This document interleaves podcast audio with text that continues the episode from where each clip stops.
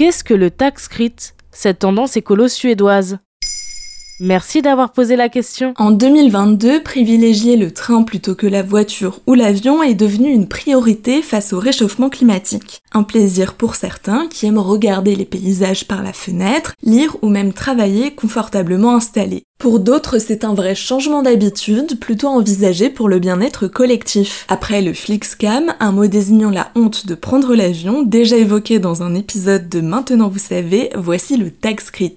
Un mot scandinave à en croire la prononciation. Et oui, le taxcrit vient de Suède. Cette tendance a été observée sur les réseaux sociaux du pays scandinave où le fait de prendre le train se partage via des photos et des hashtags. Et elle a depuis dépassé les frontières. En anglais, le terme a été traduit par le train bragging. C'est donc une ode au slow travel, le voyage lent ou voyage en douceur, afin de mieux apprécier le voyage, de ne pas juste envisager ses déplacements comme un point de départ et un point d'arrivée, mais comme une expérience complète, tout en réduisant ses émissions en CO2. Pourquoi s'en vanter sur les réseaux sociaux? À l'heure où prendre l'avion devient de plus en plus critiqué, montrer qu'on adopte des gestes écolos peut apporter une satisfaction personnelle et aussi permettre à l'individu en question d'obtenir une forme de validation sociale. Une photo, un hashtag ou même le bilan carbone de son trajet peut même sensibiliser les proches ou les followers, surtout quand on voit des bilans carbone flagrants.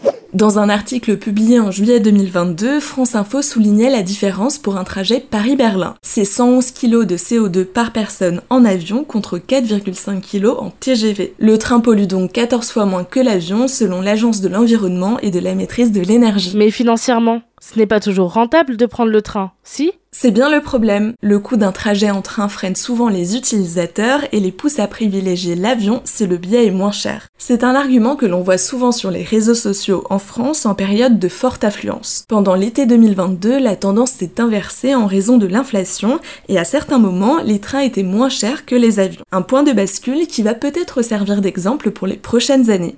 Et pour inciter leurs habitants à privilégier le transport ferroviaire, plusieurs pays européens ont lancé des initiatives. En Espagne, un pass ferroviaire gratuit a été instauré le 1er septembre 2022 et jusqu'à la fin de l'année en raison de la hausse du coût de la vie.